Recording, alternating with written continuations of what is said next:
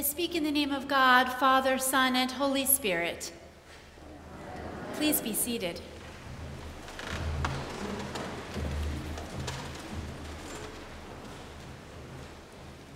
As some of you may know, I do a lot of running and cycling.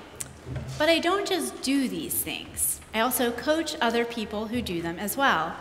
I've led cycling classes for the 90 plus cycling team that I've ridden with, and I've coached lots of runners um, through the Howard County Striders, the local running club. Wherever I coach, and especially in these running programs, we set up our programs to have a goal. That is, there's a particular race that we're helping runners to get ready for.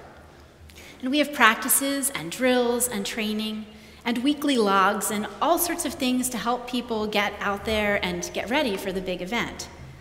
But about halfway through each program, near the midpoint, we have our runners compete in one of the regional races. These races act like a yardstick. Here at the midpoint of the training, we hold up a yardstick to each runner and look at their preparation where they're succeeding and where they're failing, where they've fallen short and where they hope to measure up, where they're doing well and where they may need some more work. Today, we hit the third Sunday of Lent. Now, we're not quite at the midpoint yet, but we've got a fair amount of Lent under our belts. Today, in this time of penitence and self reflection, Paul offers us a yardstick. Now consider for a moment the book of Romans. Paul hadn't been to Rome yet. He wanted to go. He knew a bunch of people who he knew there, but he hadn't quite arrived there himself. So he sends them his own letter of recommendation. And here he lays out his understanding of the Christian faith so that they can assess whether they thought that he was teaching the right things and decide if they wanted to invite him over should he ever get to Rome. And that's our book of Romans. This is Paul trying to persuade the Romans that he knows and shares the faith of Christ. As a result, our piece for today is just about as clear a boiling down of the Christian faith as you're going to find anywhere in Paul. Paul lays it out on the line and lays bare his grasp of the fundamentals. We're saved by God's grace, not because of what we do.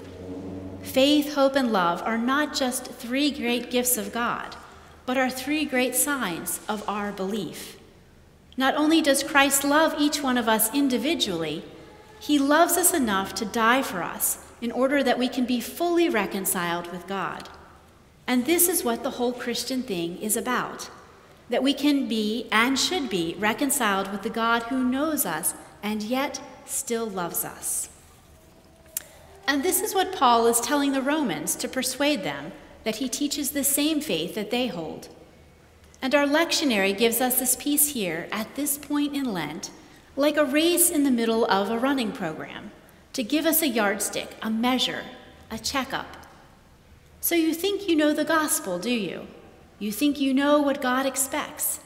Here is the answer key that Paul gives us. How well do you think that you're doing? At the heart of the gospel stands love. According to some people who talk about love, love is something gooey, formless, and sugary, something that makes everyone feel good about themselves or everyone else. That's not what Paul's talking about. The single concrete action for Paul that embodies love is nothing less than death. It is the death of God, the crucifixion of Christ for as yet unrepentant sinners that reveals the strange depths of God's love.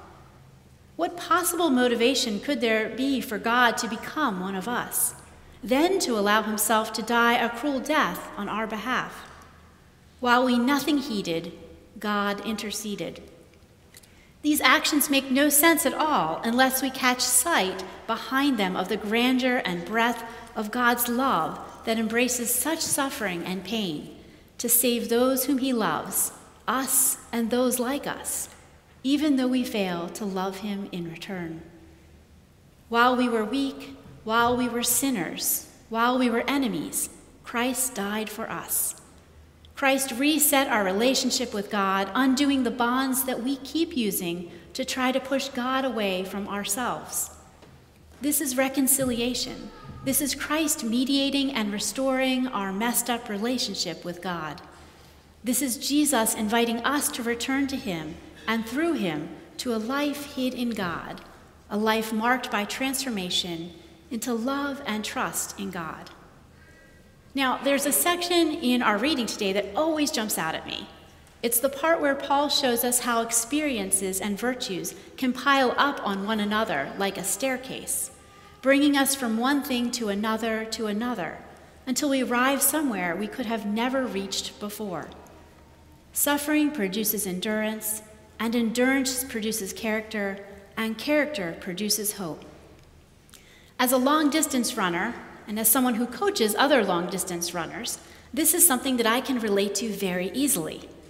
Those early morning 20 mile runs aren't very much fun, but there's a reason and a purpose. They help you arrive somewhere you never could have reached before, literally. And that's how Paul intends this passage to be understood. Here, as in 1 Corinthians and in other places, Paul uses sports metaphors to talk about our increase in the spiritual life. And like lifting weights or practicing your tennis backhand or logging lots of miles, our disciplines of fasting and prayer and the study of Scripture can help us gain a keener sense of the presence of God in our lives. And this is the suffering that we choose. But then there's the suffering that we don't choose the news that hits us unexpectedly, fast and hard, the diagnosis, the pink slip, the news about a loved one. In some churches, you may hear that God gives us these things because he thinks we need more character. You won't hear that here. That's not what Paul is saying. God doesn't afflict us in order to teach us life lessons, because the stairs can go the other way too. Suffering can produce self pity, and self pity can produce bitterness, and bitterness can produce despair. And this isn't the will of God, who loves us and gave himself to be reconciled for us. And yet, the words that Paul gives us here, the sports metaphor that he uses, lays the foundation for how we wrestle with our greater and deeper sufferings as well. God's love didn't end on the cross. As we stand in Lent, we look to Easter, to the empty tomb and the flowered cross. Faith, hope, and love give us the promise that death and suffering will not get the last word. God does not promise that everything will be okay. But God does promise that He and His love will never leave us alone in the darkness. I don't believe that God chooses to inflict suffering on us, but God always stands by with a word of resurrection. Bad things don't happen to teach us life lessons, but we can experience the resurrection power even in their midst. In turning to the love, the peace, the grace which God showers upon us, by choosing resurrection, choosing the life hid with Christ in God, because God's love has been poured into our hearts through the Holy Spirit that has been given to us, we can alter which staircase we take. The path to despair certainly feels easier, but the Spirit beckons us towards hope.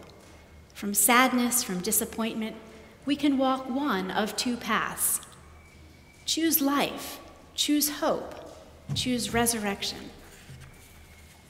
The way that we measure where we are, how we're doing, which way on the staircase we're going, is to use our yardstick. Paul presents us with a self supporting cycle of faith, hope, and love. And all three build on each other, but the greatest of these is love.